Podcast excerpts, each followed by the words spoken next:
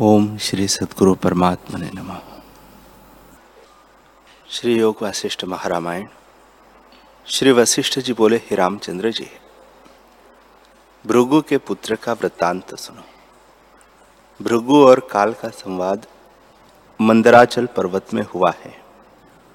एक समय भृगु मंदराचल पर्वत में, जहाँ कल्प वृक्ष और मंदार आदि वृक्ष बहुत सुंदर स्थान और दिव्य मूर्ति है, तप करते थे और शुक्र जी उनकी टहल करते थे। जब भृगु जी निर्विकल्प समाधि में स्थित हुए, तब निर्मल मूर्ति शुक्र एकांत में जा बैठे। वे कंठ में मंदार और कल्प वृक्षों के फूलों की माला पहरे हुए और विद्या और अविद्या के मध्य में स्थित है। जैसे त्रिशंक राजा चांडाल था, पर विश्वामित्र के वर को पाके जब स्वर्ग में गया, तब देवताओं ने अनादर कर उसे स्वर्ग से गिरा दिया। और विश्वामित्र जी ने देखा, उसको देखकर कहा कि वही खड़ा रहे। इससे वह भूमि और आकाश के मध्य में स्थित रहा। तैसे ही शुक्र बैठे तो क्या देखा? कि एक महासुंदर अप्सरा उसके ऊर्ध्व स्वर्ग की ओर चली जाती है। जैसे लक्ष्मी की ओर विष्णु जी देखे, तैसे ही अप्सरा को शुक्र ने देखा कि महासुंदरी और अनेक प्रकार के भूषण और वस्त्र पहने हुए महासुगंधित है और महासुंदर आकाश मार्ग भी उससे सुगंधित हुआ है। पवन भी उसका स्पर्श करके सुगंध पसारती है और महामत से पूर्ण उसके नेत्र है। ऐसी अप्सरा को देख के शुक्र का मन शोभायमान हुआ। और जैसे पूर्णमासिका के चंद्रमा को देख के क्षीर समुद्र शोभित होता है, तैसे ही उसकी वृत्ति अप्सरा में जा स्थित हुई और कामदेव का बाण आ लगा। श्री वशिष्ठ जी बोले, हे रामचंद्र जी इस प्रकार उसने अप्सरा को देख के नेत्र मुंदे और मनोराज को फैलाकर चिंतन करने लगा कि यह मृग नहीं ललना जो स्वर्ग को गई है, मैं भी उसके निकट पहुंचू। ऐसे विचार करके वह उसके पीछे चला और जाते जाते मन से स्वर्ग में जा पहुँचा। वहाँ सुगंध सहित मंदार और कल्पतरु द्रव स्वर्ण किनाई देवताओं के शरीर और हास विलास संयुक्त स्त्रिया जिनके हिरण किनाई नेत्र है, उसने देखी। मणियों के समूह की परस्पर उनमें प्रतिबिंब पड़ते हैं और विश्वरूप की उपमा स्वर्गलोक में देखी। मंद मंद पवन चलती है। मंदार वृक्षों में मंजिरी प्रफुल्लित है और अफसरागण विचरती है। इंद्र के सम्मुख गया तो देखा कि एरावत हस्ती, जिसने युद्ध में दांतों से दैत्य चूर्ण किए हैं, बड़े मत सहित खड़ा है। देवताओं के आगे अप्सरा गान करती है। सुवर्ण के कमल लगे हुए हैं। ब्रह्मा के हंस और राक्ष सारस पक्षी विचरते हैं और देवताओं के नायक विश्राम करते हैं। फिर लोकपाल। यम, चंद्रमा, सूर्य, इंद्र, वायु और अग्नि के स्थान देखे, जिनका महाउज्वल प्रकाश है। एरावत के दांतों में दैत्यों की पंक्ति देखी, देवता देखे जो विमानों पर आरूढ़ भूषण पहने हुए फिरते हैं और उनके हार मणियों से जड़े हुए हैं। कहीं सुंदर विमानों की पंक्ति विचरती है कहीं मंदार वृक्ष है, कहीं कल्प वृक्ष है। उनमें सुंदर लता है, कहीं गंगा का प्रवाह चलता है, उस पर अप्सरा गण बैठी है। कहीं सुगंधता सहित पवन चलता है, कहीं झरने में से जल चलता है, कहीं सुंदर वन है, कहीं अप्सरा बैठी है, कहीं नारद आदि बैठे हैं और कहीं जिन लोगों ने पुण्य किए हैं, वे बैठे सुख भोगते हैं। और विमानों पर आरूढ़ हुए फिरते हैं। कहीं इंद्र की अप्सरा कामदेव से मस्त है और जैसे कल्प वृक्ष में पक्के फल लगते हैं, तैसे ही रत्न और चिंतामणि लगे हैं और कहीं चंद्रकांत मणि श्रवती है। इस प्रकार शुक्र ने मन से स्वर्ग की रचना देखी। मानो त्रिलोकी की रचना है। शुक्र को देखकर इंद्र खड़ा हुआ कि दूसरा भृगु आया है और बड़े प्रकाश संयुक्त शुक्र की मूर्ति को प्रणाम किया और हाथ पकड़ के अपने पास बैठा के बोला, हे शुक्र जी, आज हमारे धन्य भाग्य है जो तुम आए। आज हमारा स्वर्ग तुम्हारे आने से सफल, शोभित और निर्मल हुआ है। अब तुम चिर पर्यंत यही रहो। जब ऐसे इंद्र ने कहा, तब शुक्र जी शोभित हुए और उनको देख के सूरों के समूह ने प्रणाम किया कि भृगु के पुत्र शुक्र जी आए हैं। वशिष्ठ जी बोले, हे रामचंद्र जी, जब इस प्रकार शुक्र जी इंद्र के पास जा बैठे, तब अपना जो निज भाव था, उसको भुला दिया। वह जो मंदराचल पर्वत पर अपना शरीर था, सो भूल गया और वासना से मनुराज का शरीर दृढ़ हो गया। एक मुहूर्त पर्यंत इंद्र के पास बैठे रहे, परंतु चित्त उस अप्सरा में रहा। इसके अनंतर उठ खड़े हुए और स्वर्ग को देखने लगे। तब देवताओं ने कहा कि चलो, स्वर्ग की रचना देखो। तब शुक्र जी देखते देखते जहाँ वह अप्सरा थी, वहाँ गए। बहुत सी अप्सराओं में वह बैठे थे। उसको शुक्र जी ने इस भांति देखा जैसे चंद्रमा चांदनी को देखे। उसे देख करके शुक्र का शरीर द्रवीभूत होकर प्रस्वेद से पूर्ण हुआ। जैसे चंद्रमा को देख के चंद्रकांत मणि द्रवीभूत होती है। और कामदेव के बाण उसके हृदय में आ लगे। उससे व्याकुल हो गया। शुक्र को देख के उसका चित्त भी मोहित हो गया।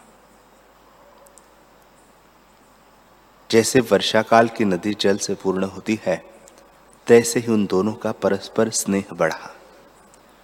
तब शुक्र जी ने मन से तम रचा। उससे सब स्थानों में तम हो गया। जैसा लोकालोक पर्वत के तट में तम होता है, तैसे ही सूर्य का अभाव हो गया। तब भूत, जात सब अपने अपने स्थानों में गए। जैसे दिन के अभाव हुए पशु पक्षी अपने ग्रह को जाते हैं और वह अप्सरा शुक्र के निकट आई। शुक्र जी श्वेत आसन पर बैठ गए और अप्सरा भी, जो सुंदर वस्त्र और भूषण पहने हुए थे, चरणों के निकट बैठी और स्नेह से दोनों काम वश हुए। तब अप्सरा ने मधुर वाणी से कहा, हे नाथ, मैं निर्बल होकर तुम्हारे शरण आई हूँ। मुझको कामदेव दहन करता है। तुम रक्षा करो, मैं इससे पूर्ण हो गई हूँ। स्नेह रूपी रस को वही जानता है जिसको प्राप्त हुआ है। जिसको रस का स्वाद नहीं आया, वह क्या जाने? हे साधो ऐसा सुख त्रिलोकी में और कुछ नहीं जैसा सुख परस्पर स्नेह से होता है। अब तुम्हारे चरणों को पाके मैं आनंदवान हुई हूँ। और जैसे चंद्रमा को पाके कमिलिनी और चंद्रमा की किरणों को पाकर चकोर आनंदवान होता है, तैसे ही मुझको स्पर्श करके आप आनंदित होंगे। जब इस प्रकार अप्सरा ने कहा, तब दोनों काम के वश होकर क्रीड़ा करने लगे। श्री वशिष्ठ जी बोले, हे रामचंद्र जी, इस प्रकार उसको पाके शुक्र ने आपको आनंदवान मान। मंदार और कल्प वृक्ष के नीचे क्रीड़ा की और दिव्य वस्त्र, भूषण और फूलों की माला पहनकर वन, बगीचे और किनारों में क्रीड़ा करते और चंद्रमा की किरणों के मार्ग से अमृत पान करते रहे। फिर विद्याधरों के गणों के साथ रहकर, उनके स्थानों और नंदनवन इत्यादि में क्रीड़ा करते कैलाश पर्वत पर गए और अप्सरा सहित वन कुंज में फिरते रहे। फिर लोकालोक पर्वत पर क्रीड़ा की, फिर मंदराचल पर्वत में कुंज में विहार अर्धशत युग पर्यंत श्वेत द्वीप में रहे। फिर गंधर्वों के नगरों में रहे और फिर इंद्र के वन में रहे। इसी प्रकार बत्तीस युग पर्यंत स्वर्ग में रहे। जब पुण्य क्षीण हुआ, तब भूमि लोक में गिरा दिए गए और गिरते गिरते उनका शरीर टूट गया। जैसे झरने में से जल बंद हो, तैसे ही शरीर अंतर्धान हो गया। तब उसकी चिंता संयुक्त प्रियष्टक आकाश में निराधार हो रही और वासना रूपी दोनों चंद्रमा की किरणों में जा स्थित हुए। फिर शुक्र ने तो किरणों द्वारा धान्य में आ निवास किया और उस धान्य को दशारण्य नाम ब्राह्मण ने भोजन किया तो वीर्य होकर ब्राह्मणी के गर्भ में जा रहा। उस धान्य को मालव देश के राजा ने भी भोजन किया। उसके वीर्य द्वारा वह अप्सरा उसकी स्त्री के उदर में जा स्थित हुई। निदान, दशारण्य ब्राह्मण के गृह में शुक्र पुत्र हुआ और मालव देश के राजा के यहाँ अप्सरा पुत्री हुई। क्रम से षोड़श वर्ष की हुई। तो महादेव की पूजा कर यह प्रार्थना की कि हे देव, मुझको पूर्व के भरता की प्राप्ति हो। इस प्रकार वह नित्य पूजन करे और वर मांगे। निदान वहाँ वह यौवनवान हुआ। यह यह यौवनवान हुई। तब राजा ने यज्ञ को आरंभ किया और उसमें सब राजा और ब्राह्मण आए। दशारण्य ब्राह्मण भी पुत्र सहित वहाँ आया। तब उस पूर्व जन्म के भर्ता को देखकर स्नेह से राजपुत्री के नेत्रों से जल चलने लगा और उसके कंठ में फूलों की माला डाल के उसे अपना भरता किया। राजा यह देख के आश्चर्यमान हुआ और निश्चय किया कि भला हुआ। फिर क्रम से विवाह किया और पुत्री और जामृतु को राज्य देके आप वन में तप करने के लिए चला गया। यह ये पुरुष और स्त्री मालव देश का राज्य करने लगे और चीरकाल तक राज्य करते रहे। निदान दोनों वृद्ध हुए और उनका शरीर जर्जरीभूत हो गया। तब उसको वैराग्य हुआ कि स्त्री महादुख रूप है, पर उसे सामान्य वैराग्य हुआ था। इससे जर्जरीभूत अंग में सेवने से तो अशक्त हुआ, परंतु तृष्णा निवृत्त न हुई। निदान मृतक हुआ और बांधवों ने उसे जला दिया। तब ज्ञान की प्राप्ति बिना महाअंधकूप मोह में जा पड़े। हे रामचंद्र जी, मृत्यु मूर्छा के अनंतर उसको परलोक भाषे आया और वहाँ कर्म के अनुसार सुख दुख भोग के अंग वंग देश में धीवर हुआ और अपने धीवर कर्म करता रहा। फिर जब वृद्धावस्था आई तब शरीर में वैराग्य हुआ कि यह संसार महादुख रूप है। ऐसे जान के सूर्य भगवान का तप करने लगा। और जब मृतक हुआ, तब, तप के वश से सूर्य वंश में राजा होकर भावना के वश से कुछ ज्ञानवान हुआ। इस जन्म में वह योग करने और वेद पढ़ने लगा और योग की भावना से जब शरीर छूटा, तब बड़ा गुरु हुआ और सबको उपदेश करने लगा। मंत्र सिद्ध किया और वेद में बहुत परिपक्व हुआ। मंत्र के वश से वह विद्याधर हुआ और एक कल्प पर्यंत विद्याधर रहा। जब कल्प का अंत हुआ, तब शरीर अंतर्धान हो गया। और पवन रूपी शरीर वासना सहित हो रहा। जब ब्रह्मा की रात्रि क्षय हुई, दिन हुआ और ब्रह्मा ने सृष्टि रची, तब वह एक मुनीश्वर के ग्रह में पुत्र हुआ और वहाँ उसने बड़ा तप किया। वह सुमेरु पर्वत पर जाकर स्थित हुआ और एक मनवंतर पर्यंत वहाँ रहा। जब इकहत्तर चोयु की बीती तब वह भोगों के वश हरिणी का पुत्र हुआ और मनुष्य के आकार से वह रहा और पुत्र के स्नेह से मोह को प्राप्त होकर निरंतर यही चिंतना करने लगा कि मेरे पुत्र को बहुत धन, गुण, आयु, बल हो। इस कारण तप के भ्रष्ट होने से अपने धर्म से विरक्त हुआ। आयुष क्षीण हुई और मृत्यु रूप सर्प ने ग्रस लिया और तप की अभिलाषा से शरीर छूटा। इस कारण भोग की चिंतना से युक्त मंद्र देश के राजा के गृह में उत्पन्न हुआ। फिर उस देश का राजा हुआ। और चिर पर्यंत राज्य भोग के वृद्ध अवस्था को प्राप्त हुआ और शरीर जर्जरी हो गया।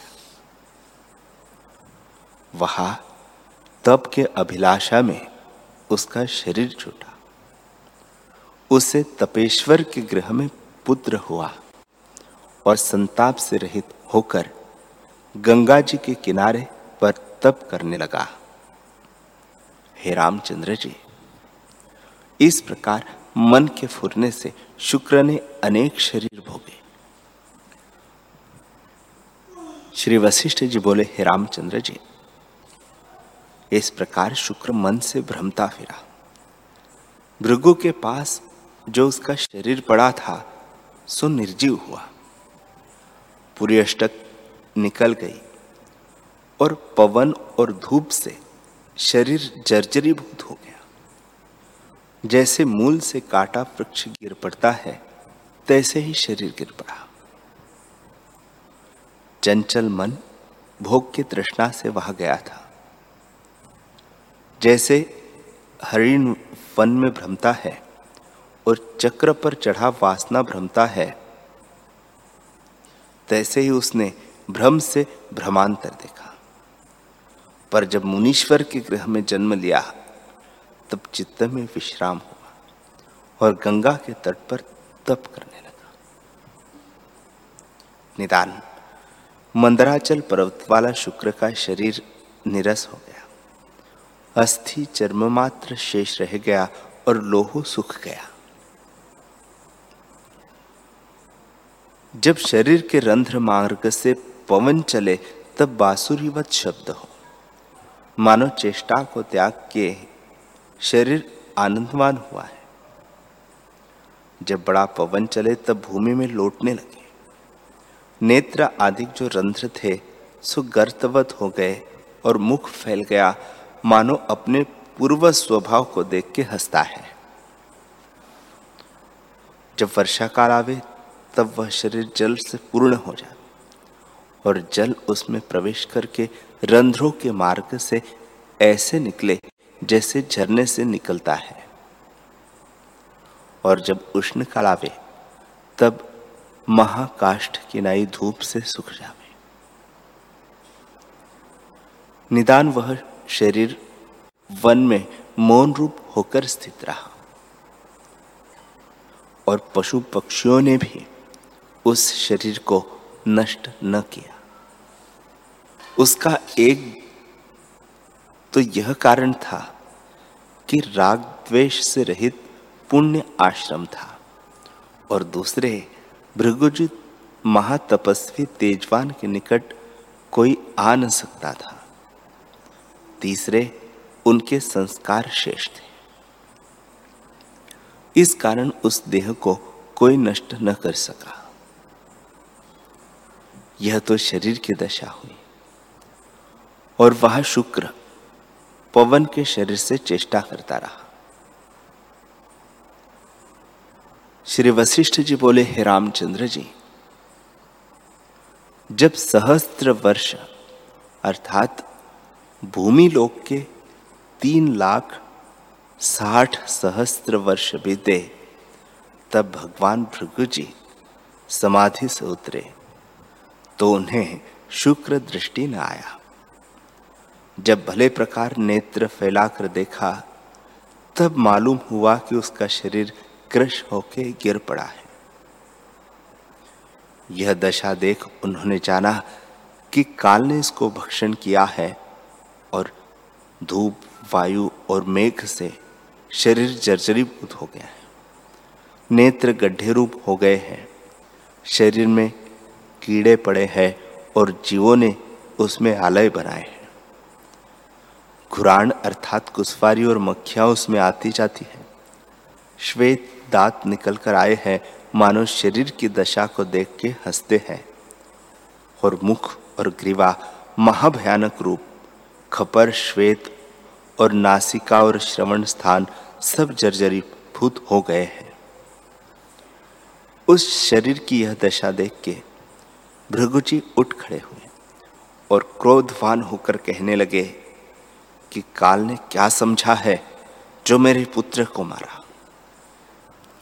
शुक्र परम तपस्वी और सृष्टि पर्यंत रहने वाला था। सो बिना काल काल ने मेरे पुत्र को क्यों मारा? यह कौन रीति है? मैं काल को शाप देकर भस्म करूँगा। हरि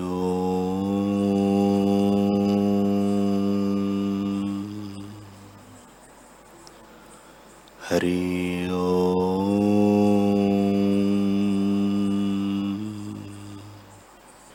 ओम। सहनावतु सहनौ भुनक्तु सह वीर्यं करवावहे, तेजस्विनावधीतमस्तु, माँ विद्विषावहे। ओम शांति शांति शांति श्री सद्गुरुदेव भगवान की जय।